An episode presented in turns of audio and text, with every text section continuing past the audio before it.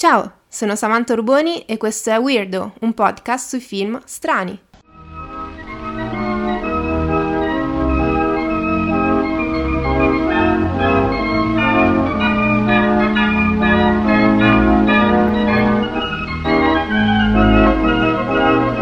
Ciao a tutti e a tutte. Oggi vi parlo di Diamanti Grezzi, film del 2019 dei fratelli Josh e Benny Safdie.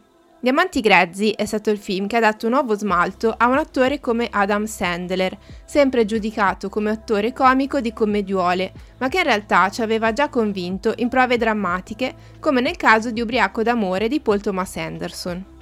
Qui riesce a dare il suo meglio interpretando un protagonista grottesco e incasinato, che riesce perfettamente a far coincidere i due mondi dell'attore. Adam Sandler, per questa interpretazione, vincerà come migliore attore protagonista agli Independent Spirit Awards, cioè gli Oscar del cinema indipendente, per quello che è stato salutato come ruolo migliore della sua carriera. A questa premiazione furono inoltre premiati Josh e Benny Safety per la miglior regia e Ronald Bronstein e Benny Safety per il miglior montaggio.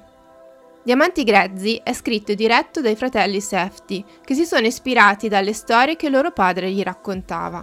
Il padre lavorò per un periodo nel famoso Diamond District di Manhattan, dove il film è ambientato. I fratelli lavorarono a questo film per quasi dieci anni.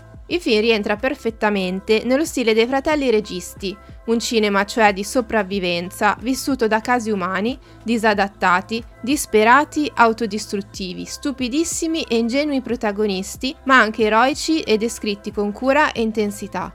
Un film che è riuscito a vedere la luce anche grazie al coinvolgimento di Martin Scorsese come produttore esecutivo. Inoltre, Bon Joon-ho ha dichiarato che Diamanti Grezzi è uno dei suoi film preferiti. Tutto nasce da un tunnel. Un tunnel, quello che viene scavato all'inizio di Diamanti Grezzi per trovare l'opale, è ciò che dà l'inizio alla trama. Un tunnel è anche il colon, dal quale conosciamo il nostro protagonista, un venditore di gemme e diamanti ossessionato da un opale rarissimo raccolto da africani ebrei. Un opale che Howard riesce a farsi spedire dall'Etiopia dentro un enorme pesce morto. L'opale nero, ancora allo stato grezzo, è l'unica pietra che riesce ad attirare l'attenzione di Kevin Garnett, il cestista che nel film interpreta se stesso. Kevin, in visita nel negozio di gioielli di Howard nel Diamond District di Manhattan, quando prende in mano l'opale e lo guarda con una lente, si perde nel labirinto dei suoi riflessi cangianti e resta come ipnotizzato da un'energia misteriosa e potente. Il film che vediamo è proprio come l'opale, prezioso, ipnotico e forse anche un po' magico. Diamanti Grezzi sprigiona un'energia arcana fin dalla scena iniziale con il sangue che cola dalla ferita di un minatore etiope e scende nella terra, percorre le miniere e riemerge nel retto di Howard durante una colonscopia, per arrivare infine ai titoli di coda con l'Amour toujours di Gigi D'Agostino che risuona nello spazio, tra i pianeti e le stelle. Ma nel mezzo ci sono le parole. La prima cosa che ci assale appena facciamo partire il film sono proprio le parole, persino durante i titoli di testa. Non si sta mai zitti in diamanti grezzi. Le parole sono senza sosta, tutti parlano ma nessuno ascolta. Uno sopra l'altro, come una continua lotta a chi urla più forte, solo per farsi sentire, ma non per farsi ascoltare. Anche le notizie più importanti vengono interrotte da chiacchiere che si credono sempre più grandi di altre. È un film senza tregua e senza sosta, che lascia lo spettatore senza fiato, a cui si aggiunge l'adrenalina delle scommesse di Howard, l'esasperante protagonista con cui subito empatizziamo. Alla fine, senza renderci conto, ci ritroviamo a saltare sul divano durante la partita di basket, urlando proprio come lui. Tutti i personaggi sono intrappolati nella propria limitata realtà, impediti da un io interiore con cui non hanno mai fatto pace, un mondo governato da individui che vivono nello stesso dramma, combattendo quotidianamente per la sopravvivenza. Ma in Diamanti Grezzi esiste un piano di fuga e per attuarlo servono aiuti dal mondo esterno, appunto l'opale, che diviene motivo trainante per tutto il film.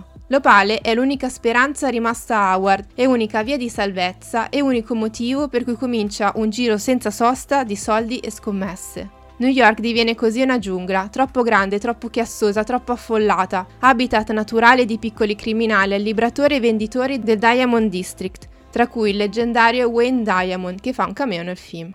Ma il vero protagonista è un altro, Oltre al crocifisso con Michael Jackson che dà l'avvio al film, c'è un solo protagonista. Il ciondolo tempestato di diamanti a forma di furbi. Ebbene sì, proprio lui, con i succhietti che si muovono. Josh e Benny Safety hanno raccontato a Vulture che hanno deciso loro che nel film doveva esserci un ciondolo a forma di furbi. E voi vi chiederete perché? Benny e Josh hanno raccontato che alla fine degli anni 90 erano appena entrati nella pubertà, quando il prodotto della Tiger Electronics fece la sua grandiosa uscita. Il gioco divenne ben presto un must-have e perfino uno status symbol tra i teenager. Dice Josh, qual è la cosa più triste e stupida che è esistita negli anni 90? Il furby. Perché non voleva dire nulla, era solo una cosa. In Diamanti Grezzi a Howard piacciono le cose, come il suo anello dei Knicks, i suoi occhiali Cartier e la cintura di Ferragamo. Quando fa vedere la sua cosa, il suo furbi, dice felice e soddisfatto: Ho iniziato io questa merda. Ha creato lui quindi una nuova cosa. Così come ogni pezzo di design presente nei film, tutto ha origine del personaggio. Quindi in questo caso ti devi domandare quale potrebbe essere un vero pezzo da trofeo per Howard per lui. Da dove lo tirerebbe fuori? Ovviamente dagli anni 90 ed una cosa che viene fuori direttamente dalla pop culture e incastonarla quindi di diamanti e oro. Così abbiamo il trofeo di Howard.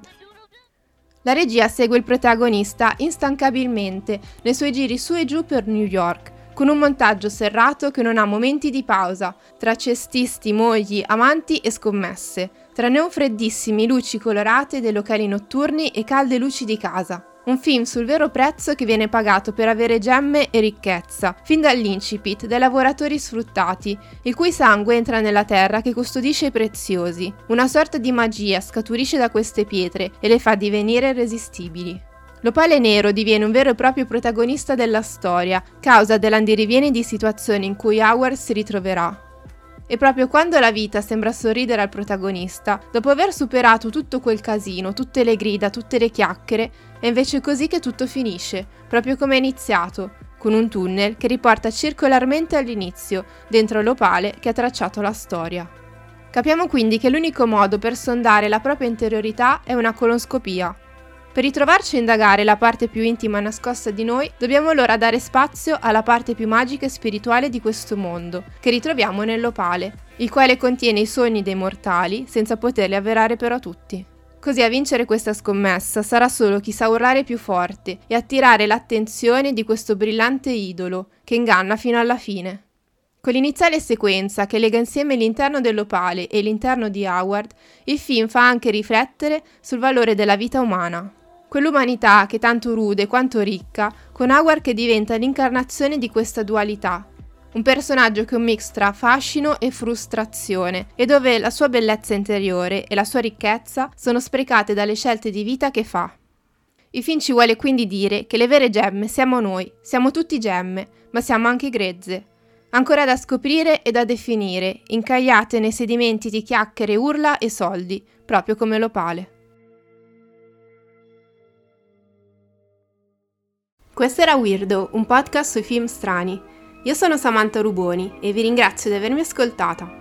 Se volete potete seguirmi anche su Instagram alla pagina at weirdopodcast dove potete trovare aggiornamenti, anteprime e approfondimenti dedicati alla puntata appena postata e dove potete chiedermi curiosità ed elucidazioni.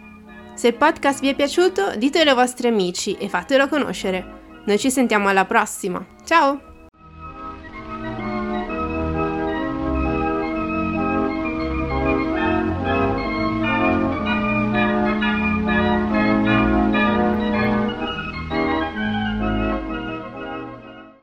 Curiosi del prossimo episodio? Per i più coraggiosi che si sono avventurati fin qua, ecco un piccolo indizio. Ah, è bella la campagna.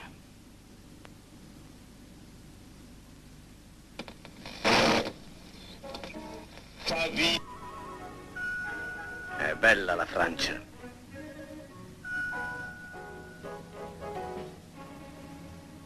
Se non vi piace il mare, se non vi piace la montagna, se non vi piace la città,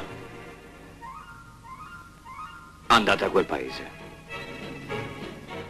Beh, allora vi aspetto. Mi raccomando, non mancate. Alla prossima, ciao!